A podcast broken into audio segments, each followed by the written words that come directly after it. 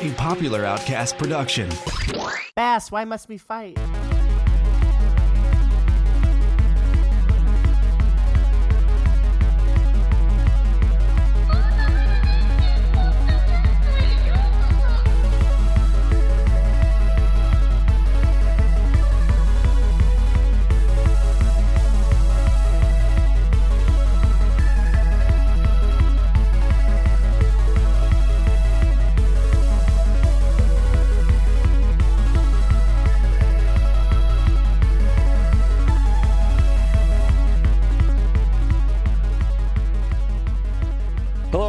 Welcome to Portable Power, the podcast that doesn't like to think hard unless we're soft.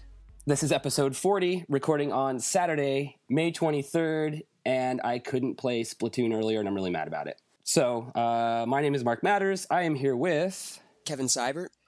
and Emrys Smith. and special guest Hi, it's Jeremy Johnson. Jeremy. Where might people know you from? Well, people might know me from a little podcast called Koopa Club, but maybe they don't. I don't know. Okay. you you mentioned earlier uh, before we started recording that you are uh, perhaps mildly intoxicated. What may you have been, or are you currently drinking? Let's see. On my left, I have some really basic Blue Moon, nothing too fancy. On my right, I have some Jim Beam Honey, which is basically everything that you need in life. True. That that that that's what has brought me to my current state. We'll we'll put it that way. And so you're just switching back and forth. Yeah, pretty much. There's some there's some cider or something or other in the fridge, but nah, Okay. I okay. think I'm good. So, so the question is, how's the hangover on that? Um, I will let you know in the morning. cool. I'm not looking forward to it. That Jim Beam honey is gonna it's gonna teach you a lesson. Jeremy, this is our Mega May episode, which is why we brought you on. Um, Yes. in addition to playing uh, Mega Man games, what have you been playing recently? well, uh, I've actually not been playing a ton of stuff lately. I don't know what it is. I just haven't really been in the gaming mood, but I have been playing Box Boy for the 3DS. Oh, Um, I've been playing that pretty much since it came out. I'm being really slow with it. I think I am just now at the final final regular world before all the special stuff opens up. So that's been pretty exciting. you know, everyone says such wonderful things about this game, and every time I look at it, I go, "Is this the same game?" I can't. I don't know. I haven't played it, but I guess it's just wonderful level design. What is it about? Um, that's basically it. I mean, do you like puzzle games? absolutely Then you should buy it. That's it's as simple as that. I mean, it's it's all right. one of the kind of how do I want to put this? It's a puzzle platformer that just kind of grabbed me immediately, and every single world that you start playing just kind of adds a new kind of wrench to the formula. And then uh, by the time that you get far enough into the game, it really starts testing your skills with every single thing that the game has taught you up to that point, and I love that. Who made this game again? Uh, HAL Laboratory. That's right. So th- this is, you know, their kind of wheelhouse. I would imagine. I need another Adventures of Lolo game, but that's a whole other whole other story.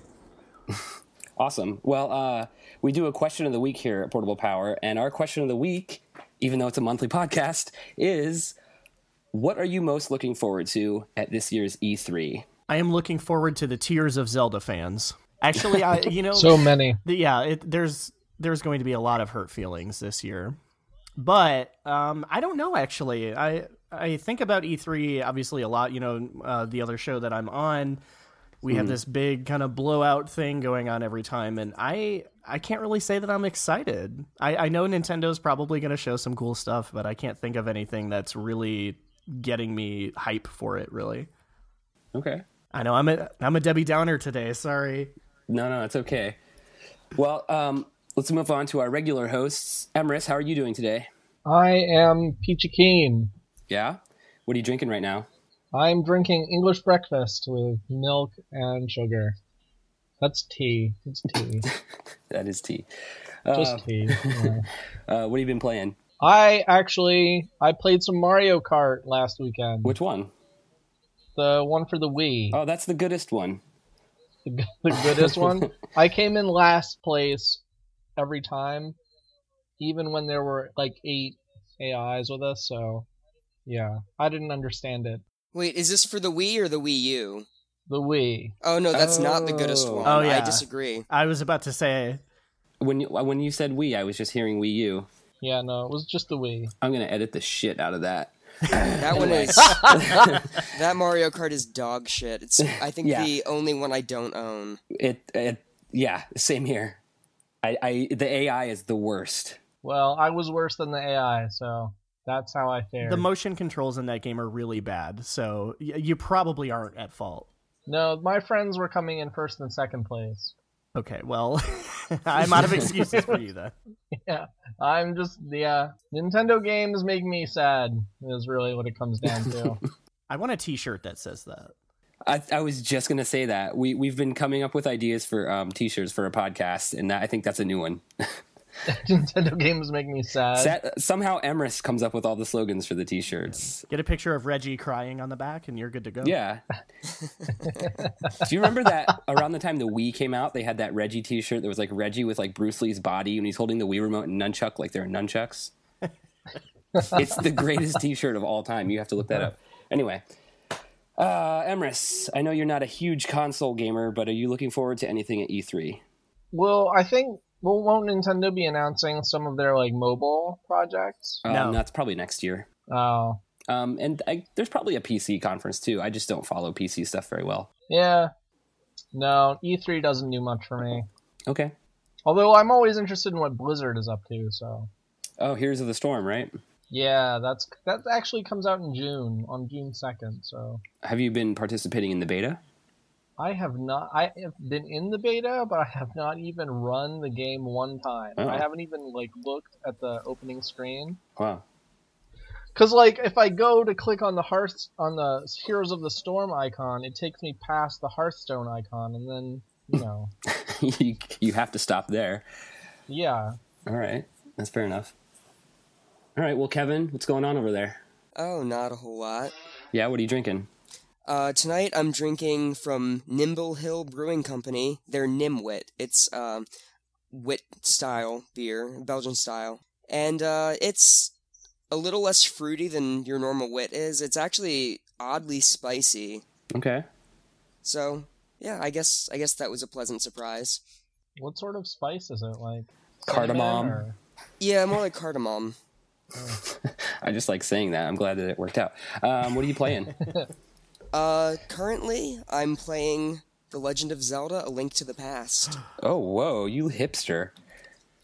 What's going on over there? It's my favorite game of all time. That's what's going on over there. are you playing it on the Super Nintendo? Of course. Wow. I don't. Why? Why would I play it on a virtual console? I don't know, man. Yeah, why on earth would you want to play it in you know pretty glorious HD on the Wii U? That sounds terrible. Are you playing it on a s- on a CRT TV? I know it's it's on a flat screen, which is which is unfortunate. That's I'm not. blasphemy. It's not quite perfect hipster bullshit. Yeah. so close yet so far.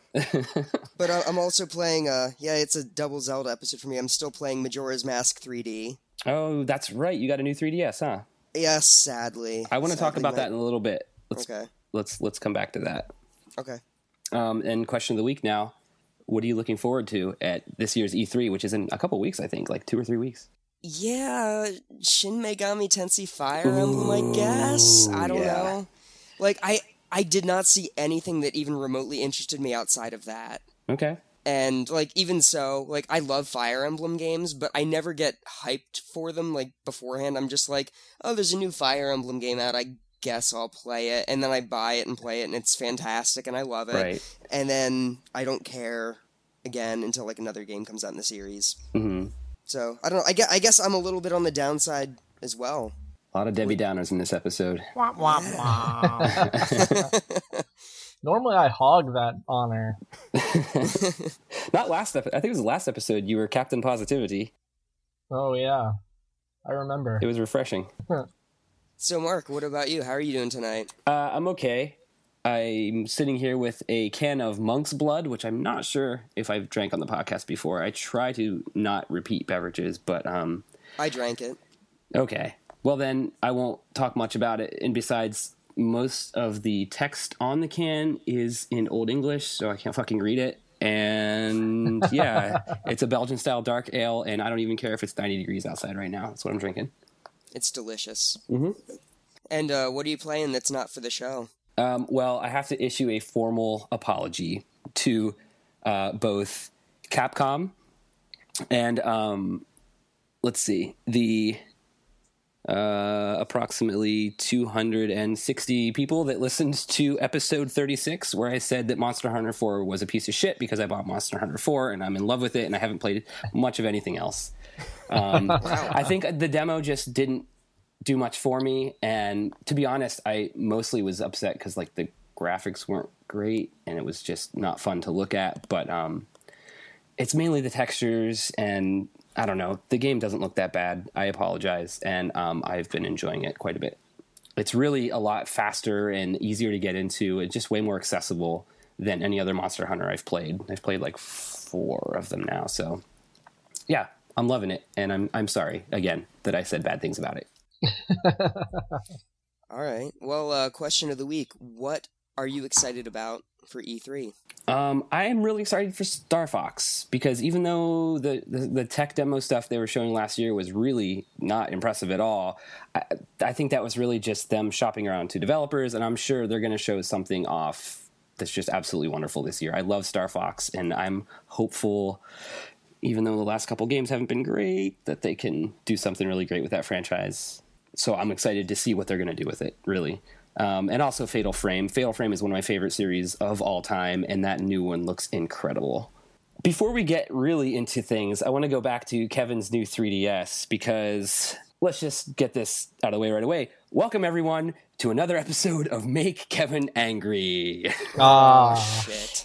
um, this is a segment that I, I come up with on my own, and I don't tell Kevin and spring it on him during the episode. Um, Kevin, why don't you tell me why you had to get a new 3DS? because uh, I had I had an original launch 3DS. I, I went out and bought it at midnight the day it came out, and after four years and several games that I put like a couple hundred hours into, well, about six months ago, I put Super Smash Bros. for 3DS into my system and booted it up, and the entire screen, the entire system went black and shut down and would not come back on. So I sent it into Nintendo for repairs, and then as I was uh, in the middle of playing Majora's Mask, I was holding it, and I'm like, this feels really hot. And then the entire thing shut off, which is good that it didn't burst into flames, I guess. But I, I could not get it to, to stay on. So I called Nintendo to ask them about doing repairs. Keep in mind, I had just gotten it repaired six months ago. They charged me $85 to repair it. Ugh. And they were like, well, we can repair it again, but it'll be $85. Or you can buy a new 3DS. Mm, And I was like, uh, well, how much will a new 3DS be? Because I wasn't about to sink another $85 into a system that, like, clearly they weren't going to repair properly. Because they, like, that would have been my. Th- I, I had had to send the 3DS in once prior to the other time. So I wasn't about to send it in for a third time and have them just, like, not fix shit. yeah. So they were like, oh, well, it'll be $200, but we'll buy your broken 3DS that doesn't work for $20 if you mail it to us. so I was like, uh, all right, I guess I'll do that. They, and they assured me that I could, you know, get all my content transferred over. So I, so, you know, I booted up and it's like, yeah, let's do the content transfer now. And I'm thinking it'll have me like insert an SD card somewhere. And it's like, wirelessly transfer it effortlessly. I'm like, well, that's a problem because my old system won't stay on. So I called Nintendo. I was like, hey, how do I do this? And they were like, oh, we'll do it for you since you can't do it wirelessly. And they're like, yeah, we'll have that ready for you in about- in about four or five days. I was like, come again? so not only, so like, you know how, like, when you get a new system, like, you just want to play it right away? Yeah. Well, I couldn't because I was like, well, okay, but like I can play it, right? And they're like, no, it'll overwrite any data you leave on the on the SD card. Oh God. So I had to sit around for like four to five days waiting for them. Just staring at the new 3DS. It sat on my coffee table for oh. days and days, and like occasionally I would like power it on and like gaze at the screen forlornly, and be like, I want to. I want to be all over you right now, and I just like I can't. at, at this exact same time, my Wii U gamepad stopped working anytime that it wasn't within a foot of my Wii U. So I was like, "Oh, can you can you fix this?" And they're like, "Yeah, but it'll be a hundred dollars." Now that makes me even angrier because First of all, I'm one of the like five people in the world that owns a Wii U. I've had it for less than a year and a half because I bought the Wind Waker HD Special Edition. hmm They're saying, "Oh, we don't know if we can repair your gamepad, but we can send you a plain black gamepad." Yeah, and they're like, "Oh, but it'll be a hundred dollars to fix it." And I was like, "But, but I bet like it's not like my 3DS where I put like several hundred hours on it. Like I played Wind Waker HD, I played Smash Brothers, and I played Mario Kart 8. Then it's been my Netflix machine. yeah. So like probably about 50 hours total on the system. And like for frame of reference, I'm good to my systems. My original NES and original Super NES still work and I still use them all the time. They're hooked up to my television and they're in perfect condition. Well, like those things were made of like adamantium, though. To be fair, Yeah. anything made back then is like indestructible. it's it's true. It's true. But yeah, like the, the, what's what's ironic is that my Wii U, I have to sit closer to the television than I do for my wired controllers for the NES and Super NES. Barf. Yeah, so so I have to send that in. They're going to charge me ridiculous amounts of money, and it's not like I can just buy a new gamepad. Like they don't even sell them. hmm I get. I, I'm sorry. This is probably a disappointing installment of Make Kevin Angry. You don't have nearly the amount of rage yeah, that you did when it was about the Mega Man amiibo. This is more like uh, the way a serial killer killer talks when he's like slowly cutting off the toe one by one. I'm I'm on the edge of snapping. No, like at at this point, like I didn't yell on the phone with Nintendo, but like when they told me that it would be a hundred dollars to even look at my gamepad, I was like, okay.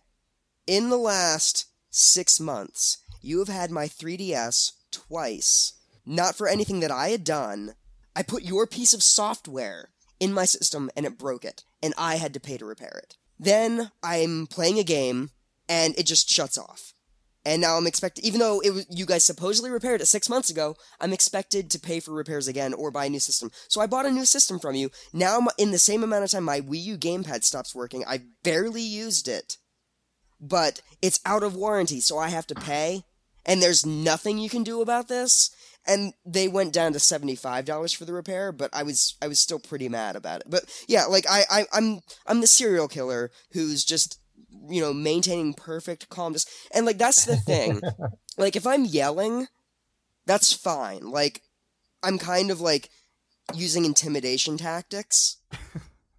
But like when I like the quieter I get and the more calm and collected I seem, that just means I'm furious and positively livid, and I'm calculating my next move, and I'm luring you into a false sense of security for when I finally strike. This is the most terrifying podcast. Run. Um, well, I'm gonna give that installment of Make Kevin Angry um, uh, a seven out of ten because even though you you weren't like screaming, and even though you were a little long winded, I think that. Sorry, um, we're all scared. We're all scared of you right now. So I've already I, I've peed myself. I mean, yeah, no one's gonna ever let you into like E3 or any any event where you can get close to like Iwata or Reggie or anything like that. They weren't gonna let me in anyway. Yeah.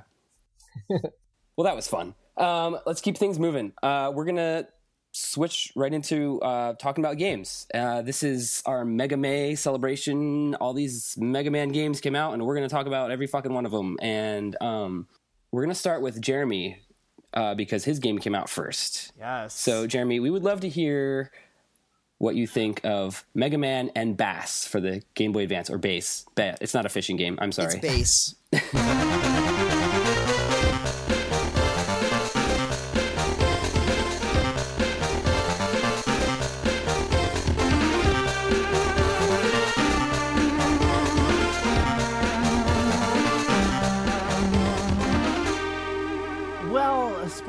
I don't really like it, but uh, yes. um, actually, this is a Game Boy Advance port of a Super Famicom game that never came out here, which is uh, same title, Mega Man and Bass. Um, a lot of people, if you download the ROM or what have you, kind of incorrectly label it as Mega Man 9, so be wary of that, folks. I guess the easiest way that I can describe what this game is is it's uh for Mega Man series kind of like faithful people. It's an extension of Mega Man 7. It controls almost exactly the same. It has a lot of the same kind of graphical style. Um, a lot of the same even type of music like the composing of the music is very similar and it's just not very good um, well, that means a lot. Like coming from you, you're the next to Kevin here. Like you're the biggest Mega Man fan I know. Well, you know, c- can I can I cut in for a second? yes. Um, I am a huge Mega Man fan, and I have this game on the Game Boy Advance, like the cartridge. And I agree with Jeremy. I don't like it. Mm. Yeah, I guess, and my my struggle with this game because I've been playing it on and off, you know, since being invited on the show. Is like, well, I, I've never even played this game before, so I want to make sure that I, you know, try to completely finish it up, you know, completely every possible way that you can, and I couldn't do it. I could not do it with this game. I got, uh, you know, fairly fairly far into it, but I think the the biggest problem that I have, and any really kind of hardcore Mega Man fan will tell you that one of the most important aspects of these games is how they control.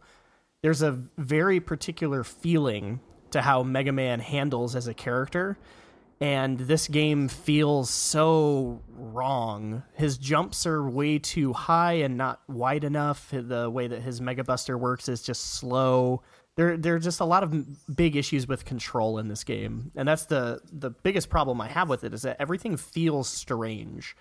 It feels like you're not playing a mega man game that you're playing a platformer made by uh like second or third tier developer that isn't quite at capcom's level.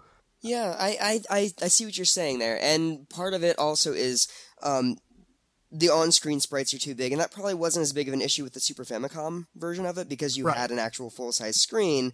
But when everything's shrunk down so much on the GBA, like the thing is, um, as Super Famicom games go, the graphics were I thought were pretty decent, yeah but they didn't shrink them down enough for a portable screen. So while you have nice sprite animation and everything, like it just is not a great portable game. Um, I feel like if they were doing a port of a Super Famicom game to the Game Boy Advance, I think they maybe should have taken a little bit more extra care into making sure that you know the size of it was correct for a portable experience, like you mentioned.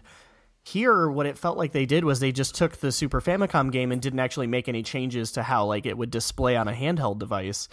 So what you get here is you get a insane kind of artificial difficulty spike there are certain sections of the game where you literally cannot see like let's say they expect you to navigate like a field kind of filled with spiky areas well you can't see the spikes so good luck you're just going to have to blindly jump somewhere and hope that it isn't an instant death trap and there are Yeah. lots of sections like that in this game where if it isn't a blind jump into, you know, a spiky area, it's the fact that there's an enemy just off the screen that just so happens to fire at you the second that you jump. So it immediately knocks you into a pit. And there's no way that you could have known that it was there. So I, I'm I'm not a big fan of that type of difficulty. I think that it's more trial and error and more just expecting you to play a game over and over again just to understand how to do anything in it. And I think that's kind of I don't know. It just feels like a, a major step down in comparison to what I was expecting from it, which is a big bummer. Now, I've, I have a question for you. Did, did you play as both characters? I played as Bass for about five minutes. I could not get into the way that it controlled. Like I, I think they kind of did the same thing for Mega Man 10, if I recall, where you could play as Bass if you purchased like DLC or something like that, where you could fire in eight directions and he has a double jump and what have you, which is certainly cool. And I think honestly, I would have loved it if it was in a game that I felt controlled better and didn't have the problem with you know humongous sprites on it. So that was my my impression was this would be great if I liked the game. It would give me an incentive to kind of go back through it, which I was more than prepared to do, but I just can't can't do it. I, I somehow managed to finish the game as Mega Man back in like 2003. Uh, and I tried to do a playthrough of Bass because this was back at a point in time where I like if I bought a game I had to do everything there was to do in it or I would not buy another game until I'd done that. And I think actually Mega Man and Bass is the game that, that broke me of that habit because I got to like I got through most of the game as Bass furious the whole time because I hated playing as him and uh, his weapon just like his double jump helps you through the stages like that's nice but his weapon is complete garbage Yeah. for fighting bosses because it's just a rapid fire single shot. But it does, you know, enemies don't take more hits from it. It's just because after every hit they take, they gain like a short period of invincibility. So you're just spraying them with useless shots. Yep. And Mega Man's Mega Buster, his charge shot is just so much more powerful. And I also found Bass's control to be really wonky. Like Mega Man's slide was reliable, but the way you had to double tap the the directional button to make him dash, like I was failing all the time. Yeah, that's never really a good control scheme, I don't think, for dashing, especially in like a really action heavy 2D game. Like that's cool for a fighting game, I think, but something like this that requires like twitch reflexes, it's just it's too many inputs to do that like uh, a command that is that essential to get you What were they the doing with stage. the R button? Why didn't they just map it there? I don't think they did anything with the R button other than select your weapons easier, Yeah, that's all they did. which is, you know, Wow. whatever. I have no problem pausing a game for 2 seconds and picking, you know, ice wall or whatever it is. Yeah, just as long as it controls fine. Yeah. Well, so so you didn't finish it then? I did not. I got. I think I, I beat all the robot masters, but that in and of itself was quite a challenge for me, just because I was just not enjoying it. Well, is is it okay if I spoil something for you? Yes, please. Okay. Did you know Dr. Wily's behind it all? What? Shocking. I well, I can't believe it. I cannot believe it. I I was so ready to believe that it was King this whole time. I know. We're gonna get so many angry letters. Yeah. Never saw that one coming. I mean, to be to be fair though, I feel like I've been really negative on the game, and there are some highlights to it. I think the music is really good, um, even with the kind of funky, you know, Game Boy Advance sound quality. I think the actual compositions are really cool, and um, I think the selection of Robot Masters is actually pretty neat as well. Like they don't feel as lame as something is in like Mega Man Six, for example, which I find completely boring. I don't know, maybe I'm the only one that feels that way, but I feel like they they were a bit more inspired this time around. I, I, I mean, I, I feel like they're kind of on the same level, six and Mega Man and Bass in terms of bosses. Like anything after three is on the same level for me. Oh, my heart just broke. Mega Man 5 is where it's at, man. No one ever listens to me. I mean, I, I played five on the GameCube collector's disc, and I enjoyed it. I just and and like I even you know I did like the bosses. I just didn't like any of their weapons. Yeah, no, that's the thing is that uh, the further you get into the Mega Man series, as much of a diehard fan and kind of apologist as I can be for it, after 3 it's it's basically the same game. Yeah, I mean, they're they're very well designed. They're very good games. Don't get me wrong. So you know, you're not going to play a bad later Mega Man game in the NES series, and even Mega Man Seven has its merits. But uh, Mega Man and Bass, I believe, does not really kind of honor that tradition. Unfortunately, I think there are just too many compromises made in the in the port, and that it just never can kind of rebound from that. So, very sad day. well, they can't all be winners, I guess. That's true. No. I mean, there are like a million Mega Man games too, so they have a pretty high success ratio at least. Well, let's let's find out if that's true. Um, Emrys, let's hear about Mega Man Battle Network Three.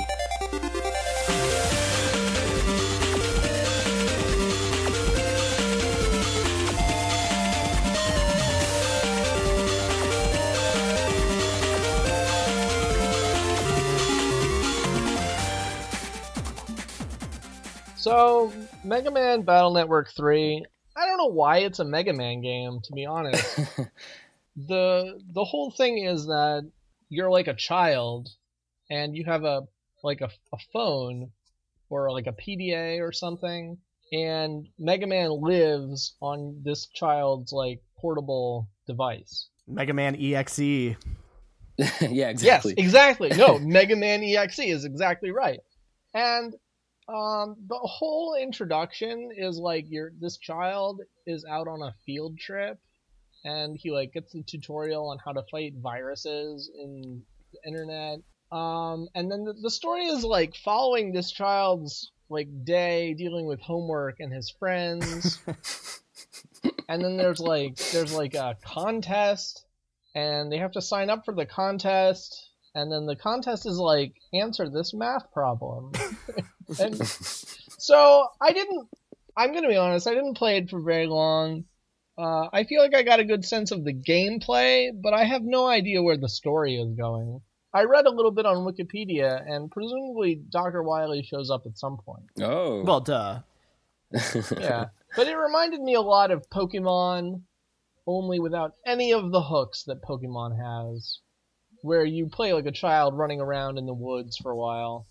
Only in this case, the woods is the internet. and in this case, the internet is just a maze, like a really tedious maze. it's fucking annoying. Yeah.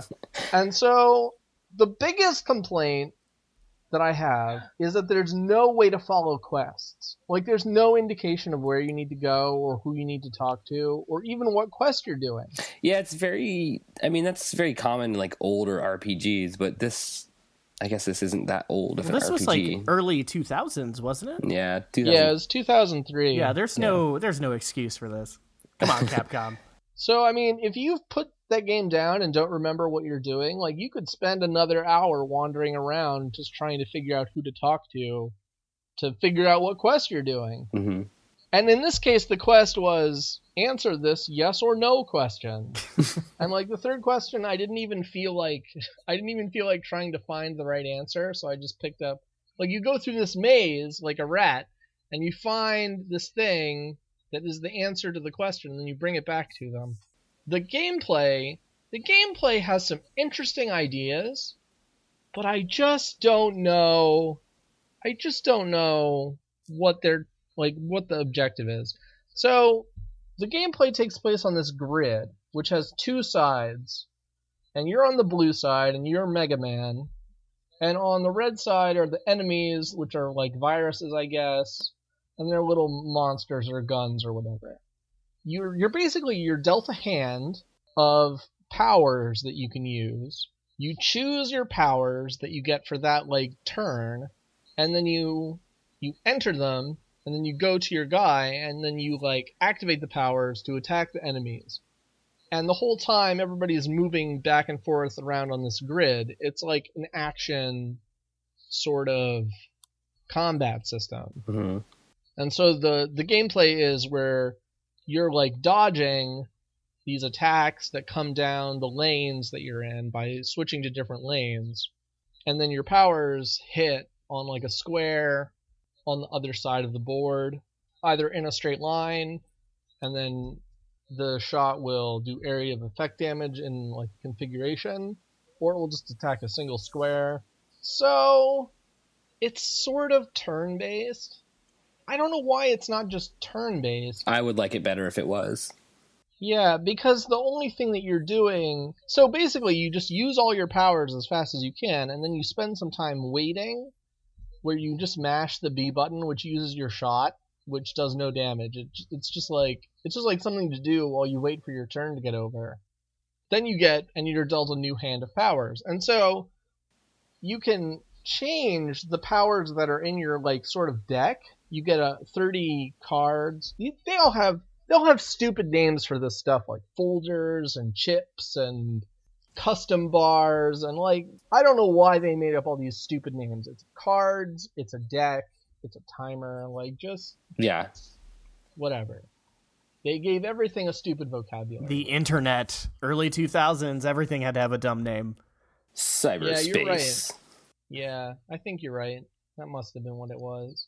And so you can customize the powers that show up in your uh, hand, which is kind of a neat idea. Like, I think if you get enough powers and you can, like, sort of build a strategy that you want to develop, and you can, like, toss powers from your first hand to get a bigger hand the next time around in exchange for just doing nothing for a little while. Like, there's really no penalty. It just, oh, it makes your score lower. So you get scored at the end of every combat based on how efficiently you killed all the little monsters. And uh, it mostly just makes you feel bad about yourself. yeah, I, I hate grading systems in, in RPGs. Oof. I think it's cool for like a turn-based RPG or something where you can really like efficiently uh, smooth out your performance. hmm But like in an action situation, sometimes you just you're just like oh, I didn't dodge that thing correctly because I'm terrible at controls, which is my situation. Like I just can't do I can't do controls. Action stuff, I can't do it. Don't ever play any platinum games. Oh boy, I was just about to mention that. It's like that's those those are the only games that I can get a grade on something and actually be compelled to do better and try it again. Anything else that tells me how I did, if it scores me afterwards, I'm just like, oh fuck you. I don't have time for this. Like I always liked being scored in Advance Wars. I always felt compelled to like try to get an S score in Advance Wars because that game was awesome. This game not so awesome. So you spend a lot of time kind of not doing anything um, and dodging attacks. So if there's like three guys, you can kind of you kind of end up dancing around a lot, but not really doing anything until you wait for your hand to come back, and then you have like three powers that sort of work together and then three that are useless because you can only every every power has a letter associated with it. And you can only use powers if they're the exact same power or if they have the exact same letter. And there's there's a lot of letters. Like i think they might use all 26 letters. Do they? I don't know i, I mean there were only a few but i got on down to like l Oh wow. there was one shot that was just superior to all of them, which is just cannon. It was just a cannon, that does 40 damage. The enemies mostly had 40 health, so you just want cannon like 90% of the time. But if you have two cannons with different letters, well, you can still use both cannons.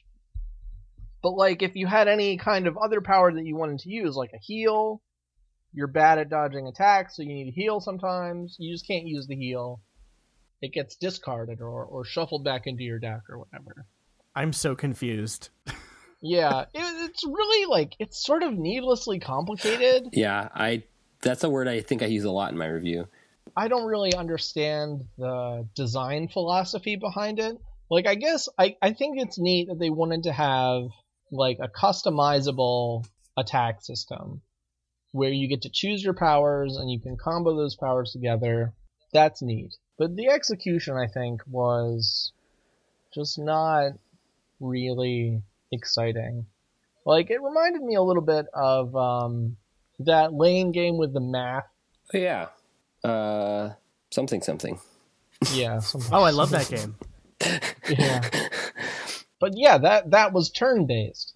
Calculords. Calculords, that's right.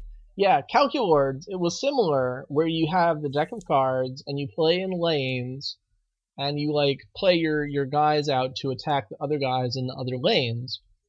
But it was turn based. And so you could spend a lot of time like thinking about it and it really paid off to customize your decks. But in this game, you mostly you mostly just like, oh, I I failed at my powers, so now I have to wait like ten seconds until I can pick new powers.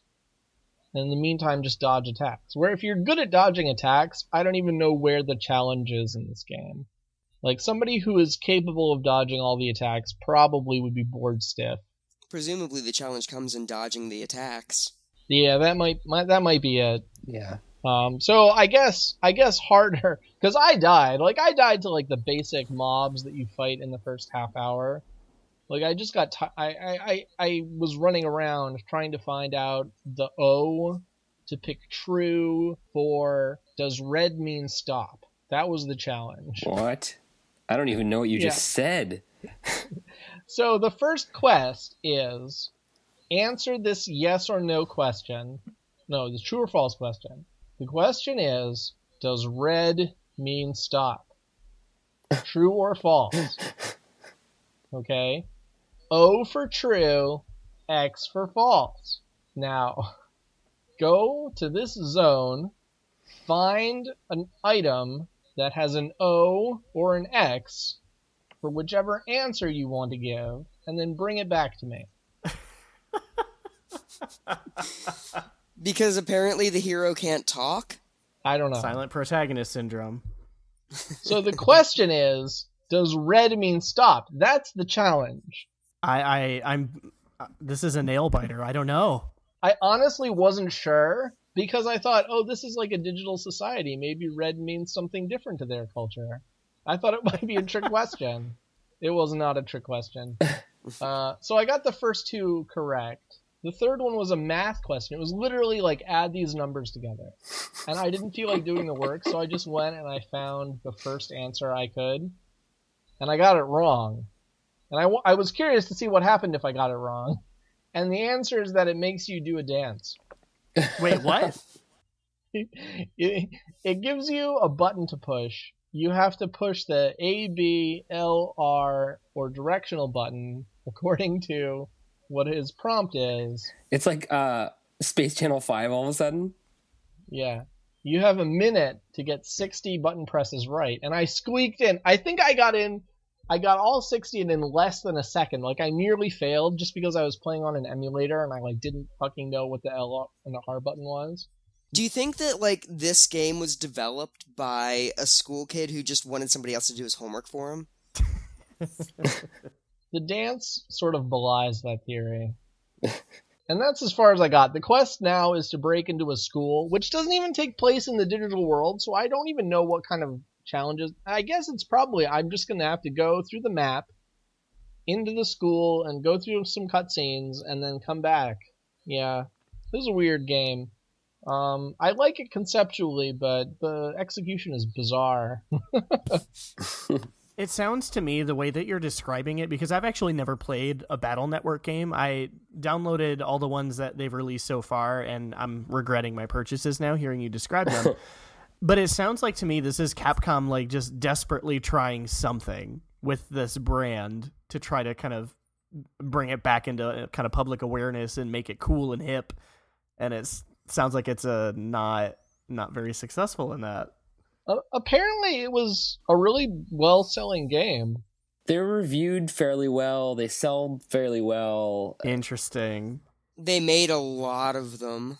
They're, it's just weird that it's a Mega Man game. Anything with the Mega Man name, you can. It's safe to assume that they made a lot of them, Uh, that's fair. with few exceptions. I remember in 2003 hearing about Mega Man Battle Network and thinking it sounded cool. So, Mhm. No, it happened to me this year.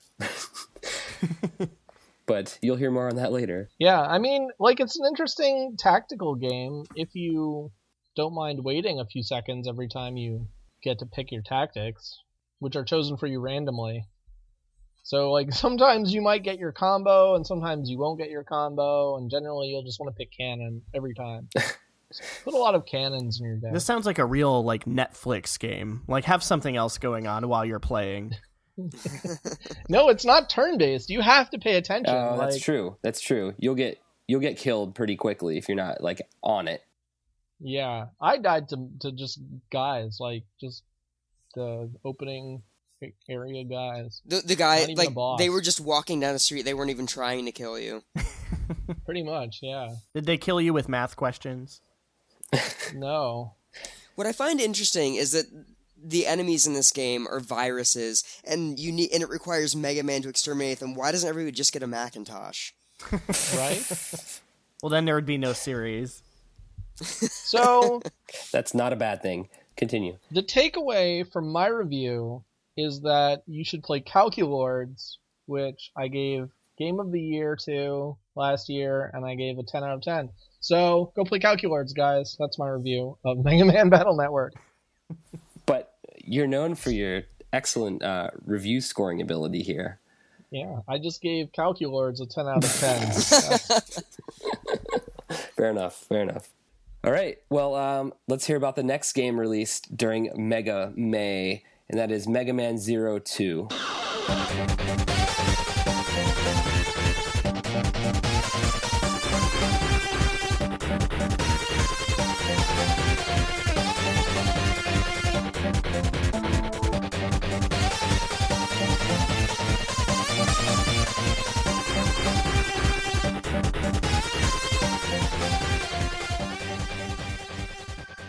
So Mega Man Zero Two was released in 2003, developed by Capcom and Inti Creates. And I think the biggest thing that now I I only got to play it today because it didn't come out until Thursday. So I you know like 2 days ago from this recording and I was busy those days. But in the several hours I spent with it today, it made me realize something and that is that the years of stress and lifting with my back instead of my legs, too little sleep, too much alcohol have all dulled my reflexes. Mm. I'm officially too old to be any good at video games, and I'll probably never be able to finish Mega Man Zero 2. oh no. I'm glad I'm not the only one. That game is so hard. it is ridiculous, right? It, it's uh, just to jump in really quickly. That game, that whole series is like Mega Man on steroids. It's so fast paced and so challenging, and, and like it demands a lot of your reflexes. And I couldn't get very far in any of them. Yeah, it, it seriously does. Like the the entirety of the X series, like I don't think I ever died on any of the levels. Like the the bosses were able to kill me occasionally. Right. But like Mega Man Classic and uh, Mega Man X like have never been that difficult for me. But like Mega Man Zero Two, I got game overs on the intro level. Wow. I, I, I said game overs. That's plural. Yeah. Like I had to use continues. I, I, I don't I don't even know how to express how difficult this game is. But yeah, so I, I guess there's a story in Mega Man Zero Two, but I never played the first one, so I'm just really incredibly confused. I, it might also be like the dementia setting in from apparently my sudden oldness. But yeah, like I, I recognize Zero from the X series, but X is missing, and like apparently he was in the first game, but they're speaking about him like he was a villain. He and was. He's been destroyed. Oh, what? Yep. In the first Mega Man Zero Yeah. game, Mega Man X is a villain because he is trying to kill all of the remaining Reploids or something. I don't remember what the story was, but I remember it being very strange that he was a villain. I think it turns out that he's an imposter ultimately, but I'm not sure. it's probably Dr. Wily. Yeah, for sure. So, uh, but yeah, every other character in this game is new, and I have no idea who they are, what they're doing, or who's on what side, or what even what even the sides are. This is the height of like Capcom evil level design. you have a fraction of a second to respond to anything, and if you don't, you take damage, or you just flat out die, depending on if it's a pit or you know spikes or. Uh, I beat the intro level finally, and I beat one of the bosses like right before we started recording, and it seriously took me all day to get that far. That's insane. Oh, it's so hard. Yeah. But you know what? What I what I do really like about it, the graphics are terrific. Like I love the animation on the sprites. Um, they're bold, bright, expressive. Not too big. Uh, a little bit too big, but uh, not like Mega Man and Bass, where I felt like it was like unforgivable. Like this Hmm. is, I think it's just that it's so fast that makes it difficult. Not the actual like, it's not that like it's hard to maneuver around. It's just you have to know what's coming. But like the graphics are just a whole different level in this game. Like you have um you start the game with like different weapons. Like you know you have the the buster and the z saber and you gradually get more. But there's there are different animations involved with all of the weapons. Like it matters what you kill an enemy with. Like enemies don't just explode when you kill them. Like the death animation of an enemy that you kill with your buster is different than the z saber death animation. Like you cut them in half and it looks so badass so like that kind of attention to detail is something like I really appreciate um, because like that's the sort of thing that um, makes me use the Z saber even though like I have to get in close and it just ends up kicking my ass most of the time. I also like that the weapons level up as you use them so you earn new and more powerful techniques with them. Like your buster can charge to an additional level or it charges faster. Uh, your Z saber, you can do like multiple slashes with it in a shorter period of time the more experience you gain with it. It doesn't give you like an experience point system where like you can visibly see like how close you are to leveling, but it's kind of cool how like you know, even though even though you are a robot, like you learn and get better with the techniques as you use them. Um, the music in the game is good. It's not nostalgic for me, and it probably never will be. But you know, it, it's it's a good action platformer soundtrack, and bears well with repeated listening. And as I mentioned, I know this because the game is really fucking hard, and I died more than I've died in any Mega Man game in the last twenty years. So, like, it's good that the soundtrack at least holds up while you're replaying the same section again and again and again. And like checkpoints are so far apart. Like there, there was so many times that I would die and I would be like, seriously, I didn't even hit a new checkpoint yet. Like they they would start me at the beginning of the level, and I'm glad that the people who live downstairs from me are in their 70s and mostly deaf because they couldn't hear me screaming. but yeah, like it is a fun game. Like I could see this being the sort of game where like once you get some experience with it, like learns you know learn how things work and learn some strategies for it. Um, it's the sort of game that would be really fun to just blast, you know, just blast through, like because it's so fast paced. But getting there, I don't know that it'll ever happen. Like it could really stand to have like a couple notches taken off on the difficulty. I think. I agree. I think that uh, too. Just to mention that you know you you mentioned earlier that Inti Creates helped make this, and I find that to be a, a common theme in their Mega Man games. Um, when they came back and they helped Capcom do Mega Man nine and ten, those were the hardest of the classic series. I think I can get through any of the NES games with very little difficulty, but those games ask you to do a lot of things that are I don't want to say not feasible, but thing like there's just random difficulty spikes, and it asks you to do things that are completely out of the norm. And I feel like with the the Mega Man, um, the Mega Man Zero series, it's very very similar to that. They just I think they just like to throw a lot of things at you all at once, and the original Mega Man games never really did that. They kind of let you get at least the lay of the land so that you can kind of prepare yourself and know what you need to do. These it's just like, well, I, I you died. Sorry Try again. I, I, I never played nine or ten. That's my that's my dirty little secret. well, they're they're good. They're great games, but they are incredibly difficult in comparison to the original Mega Man games. For sure, it's it's a whole different kind of monster. Kevin, I'm gonna have to revoke your status as the biggest Mega Man fan I know. that's that's fair, I suppose. but yeah, I that I mean that's all I really had to say about Mega Man Zero because, like I said, I, I've spent all of about probably five hours with it, and I've only beaten two levels. Like the boss fight that I got to experience seemed fun, but yeah, like I, I can't really speak for a larger part of the game. Like, I mean, I'll keep playing it. I guess that's a good thing. Like, I'm not, you know, I'm not so frustrated that I'm just ready to hang it up and give up forever. But I don't know that I'll actually be able to get myself to a point where I can finish it because this is unbelievably difficult and, um, as an extension of that, frustrating.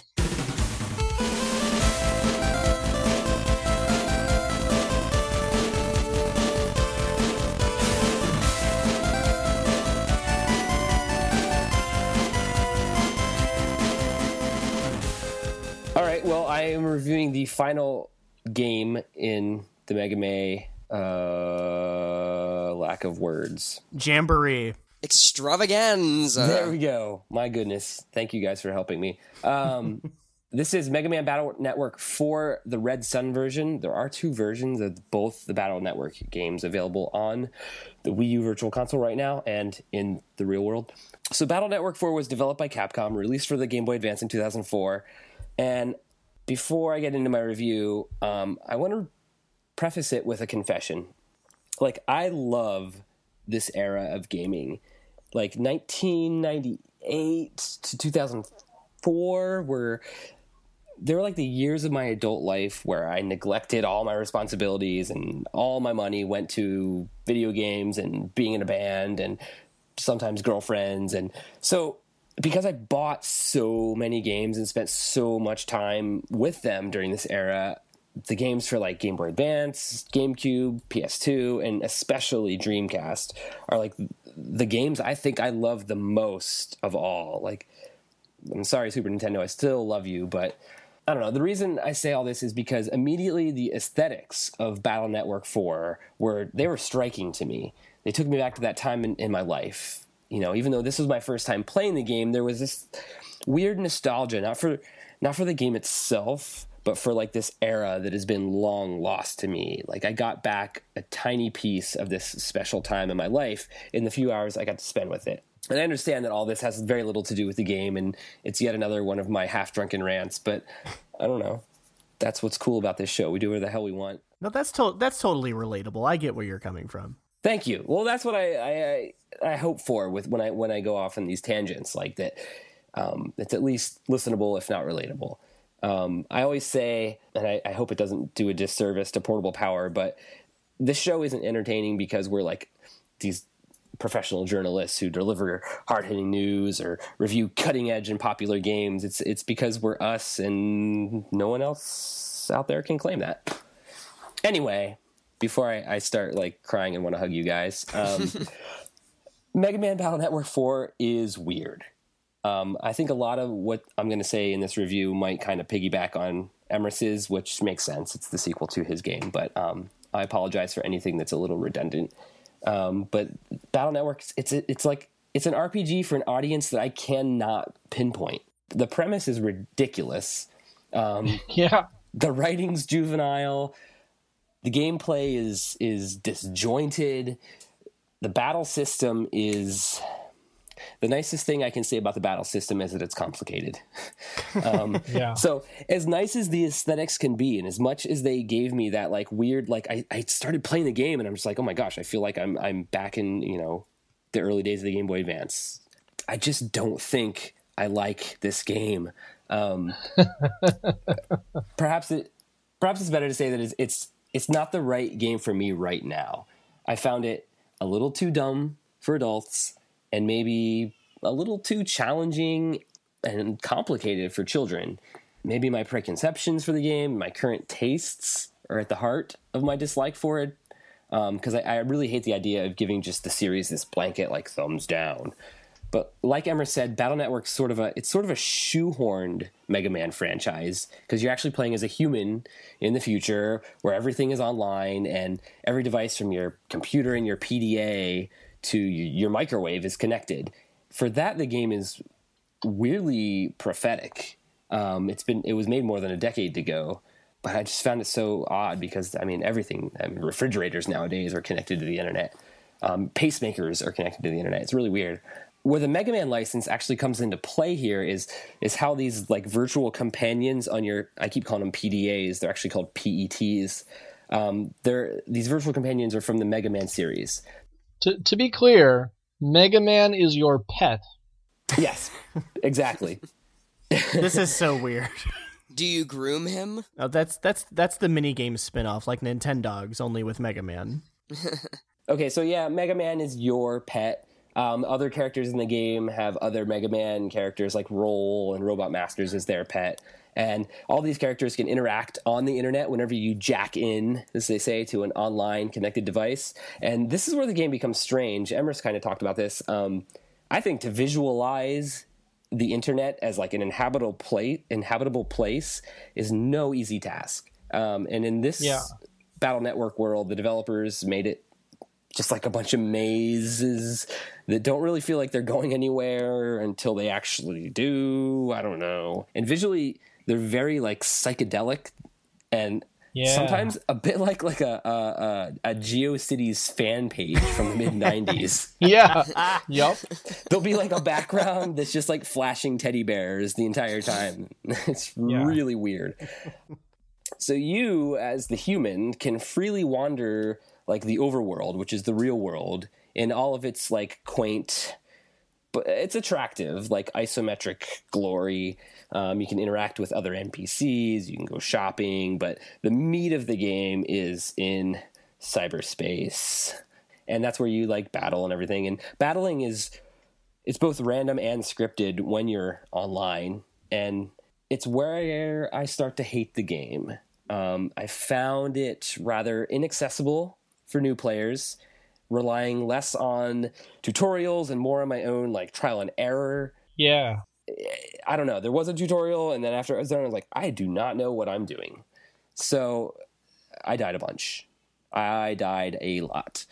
Like Emmer said, combat is like on a grid, and half of it's yours, half of it's the enemies, and you can move around and as much as you want.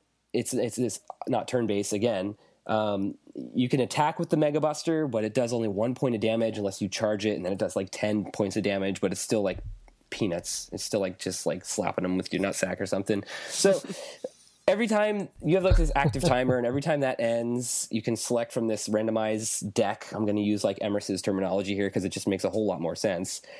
Uh, this deck of abilities that has better attacks like cannons and bombs and swords and um, various healing abilities and buffs and stuff like that. All the while, though, you have to dodge all the enemy's attacks or counter them if you can. And the more enemies that are on the screen, the more this game becomes a pain in the ass. You can add, I mean, they add in like hazards later on and certain squares and enemies that don't commit to certain patterns. And I'm, I start to pull my hair out. You know, after only a few hours with the game, they sent me on this timed fetch quest kind of thing. And the random battles were not only an annoyance, but like uh, it became a hindrance to my progression because after dying a bunch of times, I rage quit this fucking game and haven't gone back to it. That seems to be a theme for the Mega Man games we've been discussing. It- It's true. Um, I guess the other version of Mega Man Battle Network 4, which is the blue version, is is a different game, like a different story and everything. And reportedly, it's like a slightly better experience. Um, so if I get, I guess if I ever wanted to play these games again, I would I would try that one. But for right now, I can't recommend Battle Network 4 uh, very highly. Um, I've already gone back to playing Monster Hunter for the past couple days. That's legitimately disappointing. I, I was very excited to, to try these games out, and like, Did we after- have any positive reviews this episode? I I liked Mega Man Zero Two. I just said it was like ball crushingly difficult. yeah, okay. yeah, that's a positive review. Yeah, like it's like the only thing I can say about it. Like the only thing that I said about it that was bad was just like basically the implication that if you don't like games that punish you, don't play it. Yeah. And that's the majority of people that play games nowadays, so It is. Right. Oh yeah, for sure. It's the era of what did someone call it? Uh, waypoint gaming, yeah. I believe, where there's always like a, something telling you exactly where to go and what you need to do. hmm Yeah, like that's that's the thing. Like I had to just like I just kept dying in Mega Man Zero Two until I realized that there were other weapons that I could try and oh hey some of them work better than just his regular buster because like I was playing it like it was a Mega Man X game and you just can't do that Yeah. Yeah. but yeah like I mean most people aren't gonna have the patience for it I honestly I barely have the patience for games that like make you replay the same sections over and over again I don't know. I think there's there's a difference between the kind of difficulty that we're talking about here where it's more trial and error based than something that's a lot more organic and something that's a lot more clearly communicated to you and is more or less asking you to take advantage of the skills that the game itself had taught you up to that point. And I think that's Right. that's something that the Mega Man games that we've discussed so far have kind of lacked in comparison to what came before. I think there's a lot of if you look at the NES games and the the Mega Man X games and, and everything else, you'll see a lot of very clever design. There's a lot of, you know, kind of showing you how to do something first and then throwing the challenge at you so that you're properly equipped to actually deal with it. These games kind of throw the challenge at you right away.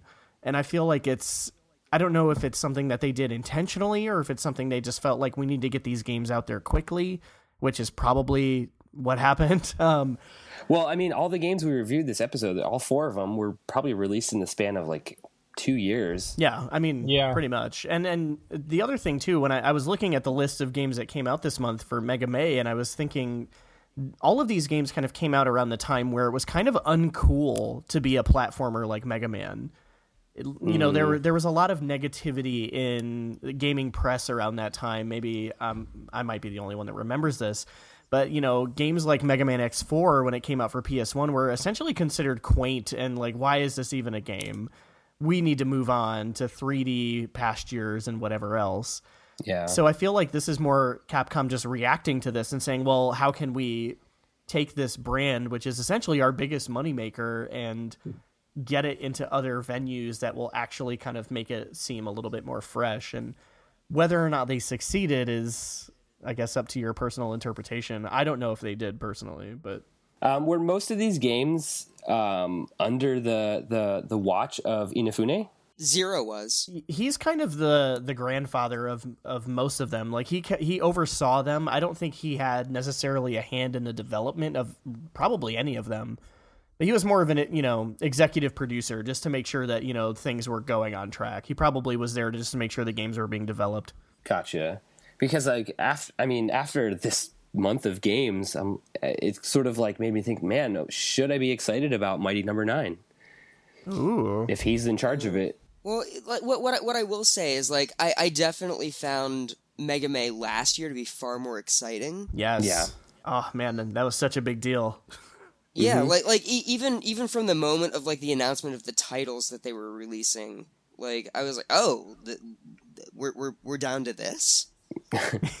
there's some hard to find stuff, some rarer games. I mean, pretty soon, you know, we still have Mega Man Soccer to look forward to. Everyone. Next year we're gonna get the go kart game and all this. Yes, that game is actually really fun. It's ugly. It's ugly as all get. It's the ugliest thing I've ever seen, but it's it's a lot of fun. I've heard the go kart and the, there's a fighting game or maybe more than one Oh, fighting the game, right? Fighters. yep. Yeah, there were two Power Fighters games. They were on the GameCube collector disc. And Okay. they're considered canon in the story, so they're actually Oh, kind shit. of important in that way. Mega Man has a story. Oh. Mega Yes. Man canon. it's very important. Very, very, very big things happening in the world of Mega Man. the big the big story behind Mega Man is Dr. Wily's behind it all. Yeah, I love that that happened eventually in the X series too. Like no no Mega Man series to say from Doctor Wily. He he's dead and he's still showing up, so that's cool. It's amazing. Mm-hmm. I what what I want to do is I want to be placed in charge of like being the story writer for a Mega Man game in the future where like after every single level you can plainly see like Dr. Wily hiding behind like you know his latest machinations and everything and everyone's like no we know you're behind it it's like no I'm totally not Well, and like that's the whole game is just Dr. Wily in constant denial that he's behind it and of course he is well, spoiler alert. That's essentially Mega Man Nine. Oh really That's awesome. The whole story is that Dr. Wily is innocent and that all of the robots causing all the chaos are actually Dr. Light creations. So he starts asking people for money to, so that he can build a defense force. That's huh Yep. I kind of love that. I don't know. Well, see, that's the thing is the further it got into the series, specifically with 9 and 10, they really embrace the humor of the fact that, come on, we all know it's Dr. Wily. So they really Right. take a lot of time to build up to the reveal, and, and they make it just more and more ridiculous.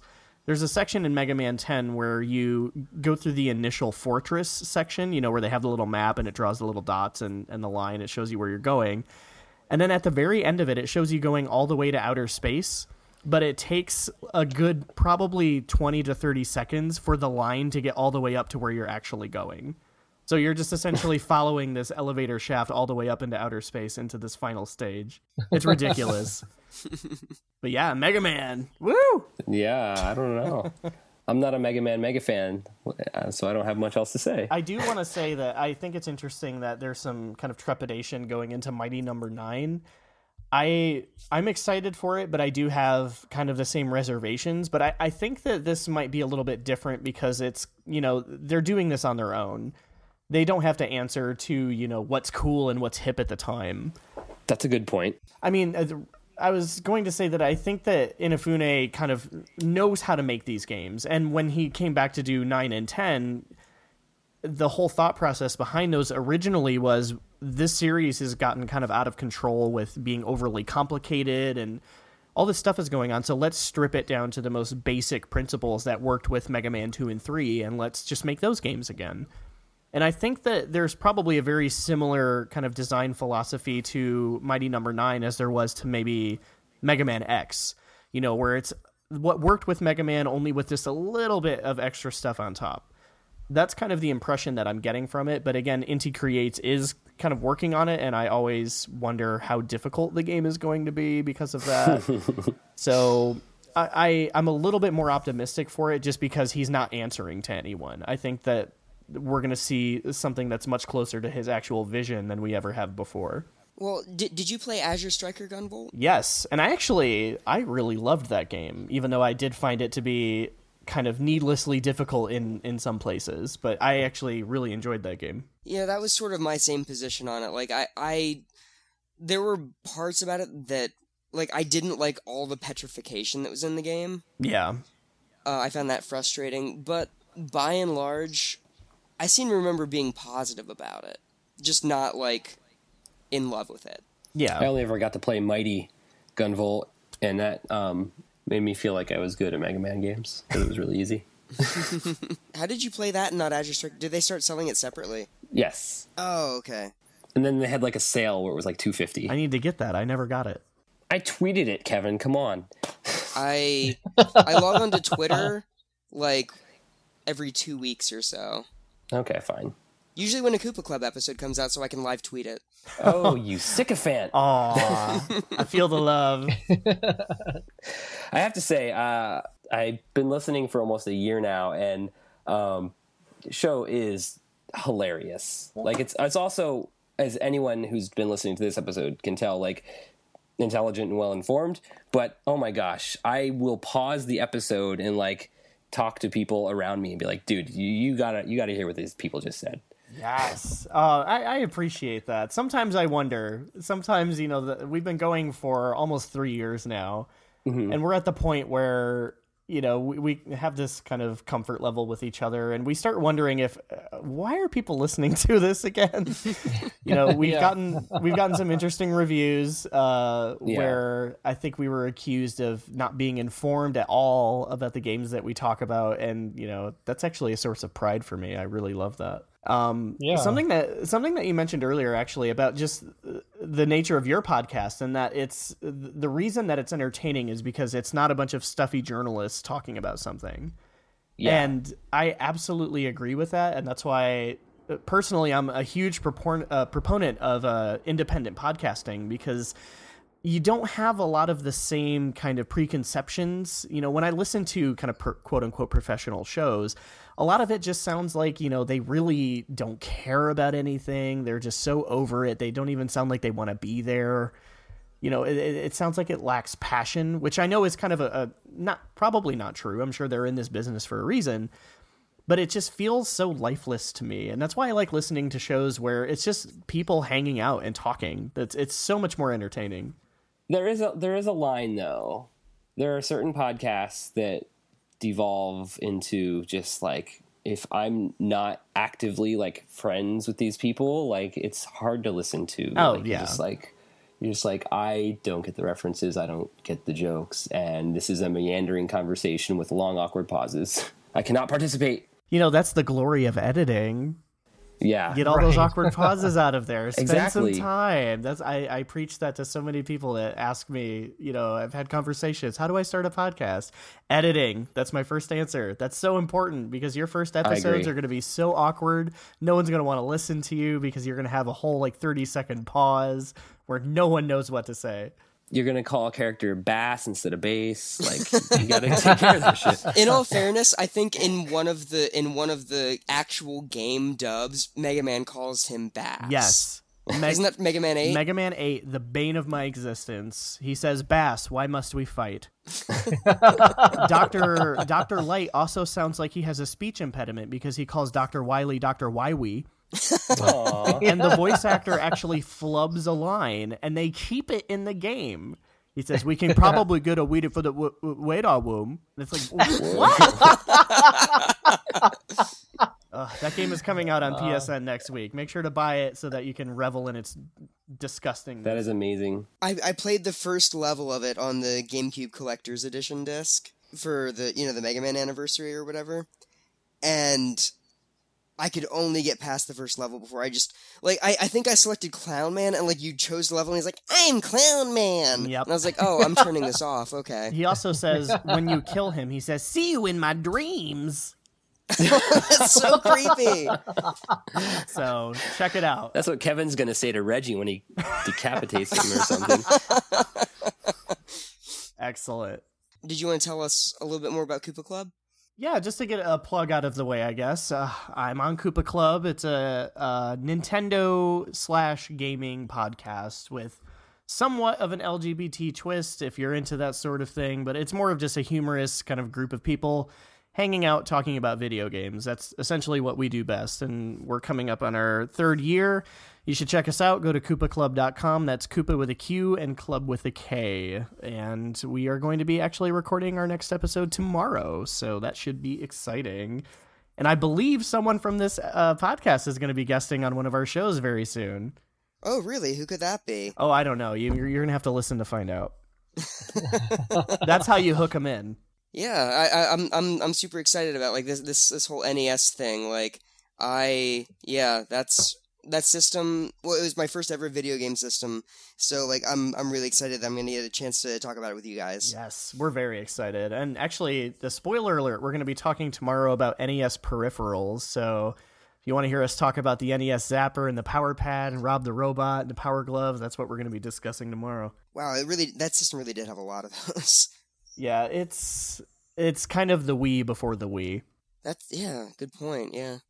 All right, but yeah, you can find Qoopa Klub at qoopaklub.com. That's Q O O P A K L U B.com or on iTunes. Yes. And and I, I highly recommend it. It's it's uh, one of my favorite shows and that's that's not just flattery. Like I really do enjoy it. Oh, you say that to all your guests, I'm sure. but no, I I really appreciate it, man, and I love what you guys do. I I, I listen uh, every time there's an episode up, so keep it going. Thanks. That that's super nice. Yeah, we really appreciate the support. Oh, show. All right, well, uh, yeah, special thanks to Jeremy for joining us tonight. And um, ever since we did a pre-recorded outro, we never have any idea how to end this show. Oh, I'm the same way. We used to do that with our shout-outs. I thought, like, oh, let's save some time. I'm going to pre-record them. But it's so weird to lead into it. It sounds so unnatural when you're actually recording. You're just like, and we're done. Sometimes, sometimes you just got to bite the bullet and just do it live. yeah. Like Bill O'Reilly. Yep. Do it live. That's a great note to end it on. yeah. we're keeping that one for sure. Perfect. Thanks for listening, everybody. Go over to portablepower.popularoutcast.com. Clear your cookies or use incognito mode. Do the shopping that you'd normally do. We'll get a small cut of whatever it is you spend at no additional cost to you. Help us get noticed. Go over to iTunes, rate, review, and subscribe to the Portable Power Podcast. Get in touch with us. Maybe you'd like to send us a game review request or your own answer to our question of the week. You can email us at portablepowerpodcast at gmail.com or use Facebook, facebook.com slash portablepowerpodcast, or get in touch with us on Twitter at portablepowerfm. Drink responsibly and listen to the next episode of the Portable Power Podcast so you can witness what happens when people don't.